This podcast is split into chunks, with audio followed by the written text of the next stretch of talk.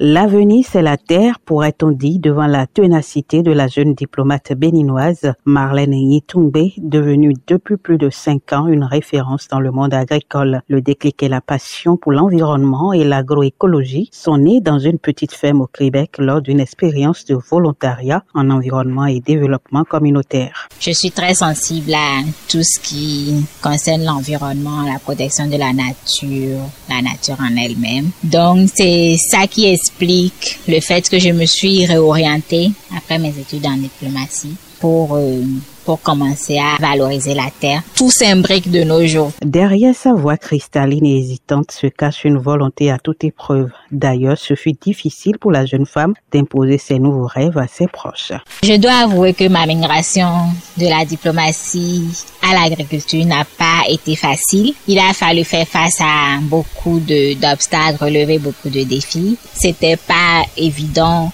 Genre, personne ne comprenait pourquoi ce choix. Il a fallu convaincre par des mots aussi, mais surtout par de la détermination, y aller, agir, ne pas seulement être en train de parler, parce que je me suis rendu compte que à force d'être en train de parler, d'attendre l'approbation, je n'y serais jamais allée. Être aujourd'hui la patronne d'une ferme maraîchère afin de contribuer à la lutte contre la dégradation de l'environnement a demandé bien d'investissement, tant financier, physique et intellectuel. C'est vrai que je m'étais essayé un peu à la permaculture, mais sous d'autres cieux, mais c'était pas du tout adapté au contexte béninois, donc il a fallu que je suive une autre formation pratique. Pour le père de Marlène, la nouvelle passion de sa fille a été difficile à avaler. Il se faisait déjà une idée de tout ce que sa fille pourrait accomplir avec les diplômes décrochés. Mais au fil des défis relevés par cette dernière, Thierry Gnitoungbé ne pouvait qu'être fier de sa fille. Ça n'a pas été facile, puisque lui-même